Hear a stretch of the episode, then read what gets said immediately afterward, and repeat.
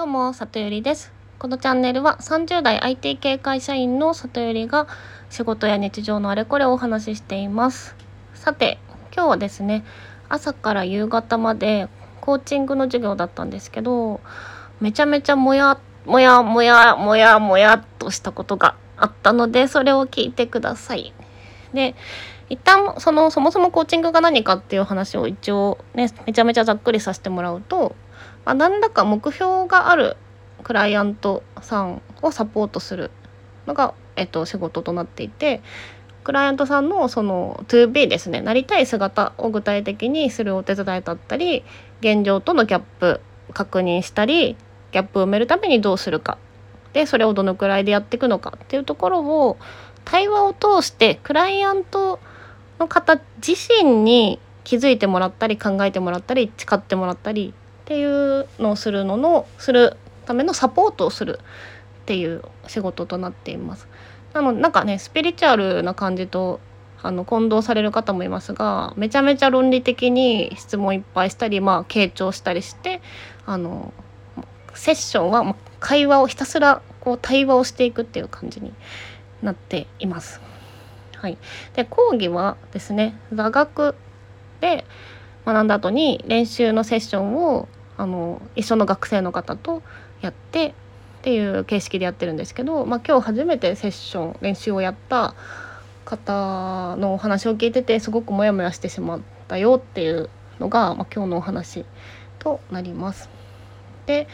まあ、練習セッションもそのこういう風になりたいんですで今具体ができなくて悩んでいるんですみたいな感じのですねその 2B があんまり見えてないっていう体でえっと、練習セッションを今日やっていたんですが、まあ、みんなねあのコーチになりたくてここにいるので、まあ、大体題材はコーチになるためにみたいなところ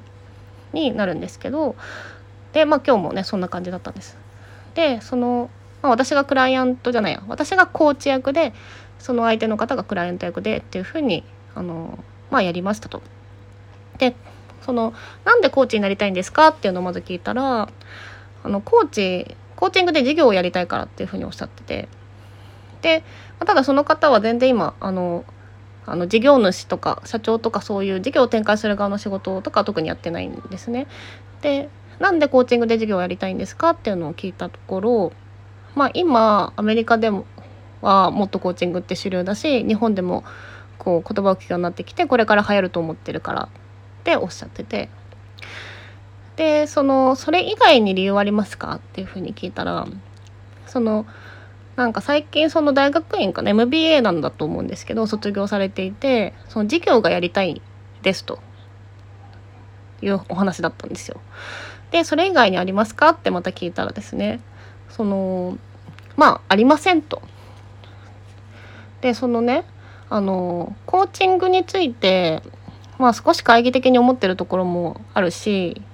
あのコーチは雇えばいいと思ってるんで、まあ、別に自分自身がこうなるっていうふうには思ってないしっていうことをね言われて 私めちゃめちゃショックでその瞬間。でもあのコーチって自分の感情絶対に出しちゃダメであのニュートラルに傾聴しなさいってすごい言われるんですけど要はそのクライアントさんがあのそのセッションだとするとよりその 2B のイメージを具体的にイメージしてもらえるようにどんどんこう想像を広げていくような質問をしていかなきゃいけないしその自分の価値観で誘導するようなことは絶対にやっちゃダメなのでなので私はそれをでうって思ったんだけどその耐えてあのじゃあそのクライアントの事業が成功したらどうなってるんですかねっていう話をしてみたんですが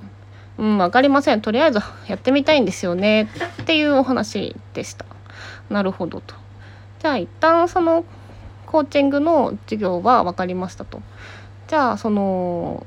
5年後10年後どうなってらっしゃりたいんですかね？っていう理想の姿はどうなんでしょうかっていうふうに聞いたらですねあの事業をやりたいと おっしゃっていましてでねその何のために事業をやりたいんですか？って聞いたらその自分はまだこういろいろ経験はあるけども事業をやったことないから、まあ、実績を作りたいというふうにおっしゃっていてで実績を作ってなどうなりたいんですかっていうふうに聞いたらですねまあ、それで収入を得てまたいろんな事業を展開したいっていうふうにおっしゃっていて、まあ、そこら辺で時間が切れになって終わったんですけど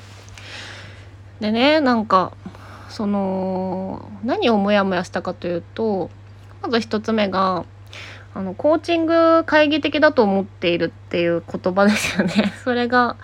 まあショックでしたね。その何らかやっぱりコーチングがまあ今その流行ってきてるっていうのはまあその人の言う通りで、まあ、そういう追い風もあるからっていうのはもちろんありますけどあのコーチングをやることで誰かの役に立ちたいとか、まあ、いいものだろうなって思ってるからみんな、ね、あの学校に入っているわけで私もそうですし。だからそういう感じのあの、まあ、方がそのまあ一言がめちゃめちゃショックだったよっていうのがまず一つですね。2つ目はあの事業をやりたいっていうことだけを目的に事業をやる人っていうのはあの事業をやるべきではないと私は思うんですよ。つまるところその事業をやりたいって、まあ、自分の実績を作りたいっていう言葉もおっしゃってましたけどただのエゴじゃないですか。でねなんかあの、まあ、私が入ってるオンラインサロンの中田のあっちゃんとかはよく言うんですけどあの活躍するとか成功するとかなんかねいろんな手段とかこうなったらいいよとか本で出るけど結局その本質はなんかどれだけのどれだけたくさんの人を喜ばせたかっていうことなんだから、まあ、その何かするその先の人のことを真剣に考えてなきゃダメだよっていう感じのことをねよく言ってるんですね。でまあ当たり前の話だと思うんですけどこう一言もそのなんかそれをして誰がどうなるとか社会がどうなるとかっていう言葉が出てこなくってでそういうの状態のそのそういうのがこうもう何て言うんですかねそのそれでやっていける世の中ではなくなっていると思っていますしそんな状態で会社をやったところでしかも懐疑的って思ってる人に雇われたいコーチなんていないからそのまあその方はすごくあのハキハキしていて論理的であのまあちょっと強めな感じの男性なんですけどなんかそのあすごいあの仕事もできそうな素敵な方だなとも思ってたのもあってなんかそういう情こう思考なところに、まあ、ちょっとショックを受けてしまったっていうのがまずそうですね2つ目。で3つ目が、まあ、一番重要だと思ってるんですけどあのコーチってそのクライアントをの 2B にいかに早く、まあ、確実に近づけるようにあのサポートしてあげるっていう仕事なのでコーチ自身がきちんと自分の 2B とかその自己実現みたいなことをある程度自分自身でちゃんとできてない人がコーチをやる資格はないと思ってるしその、まあ、私の学校のあのまあ長って言っていいのかあの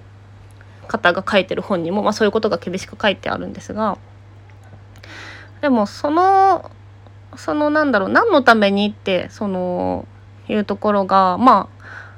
まあ言ってしまえばそんなエゴみたいな目標しか立てられてない人がコーチを目指そうとしているっていう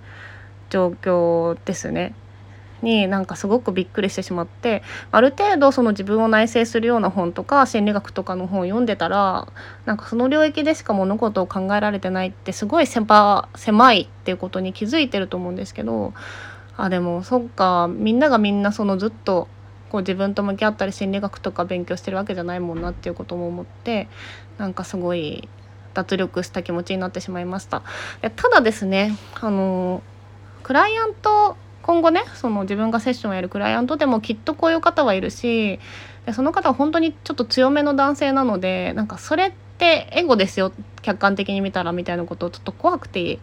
まあ、とてもちょっと短い時間だったし言えなかったんですけどでもきっとこういう人に出会うよっていうところでは勉強になる機会だったとは思うので、まあ、これをきっかけにそういう人が出てきたらどうするんだろうっていうところはもうちょっと具体的に考えようかなと思いました。まあでもこう初めて取り組んでみたからこそなんか出てきた出会いだとも思うのでまああのそういう気づきを与えてくれたことには感謝しながらですねちょっと今後もはい勉強頑張っていきたいと思います。ということで今日も最後まで聞いていただきありがとうございました。またね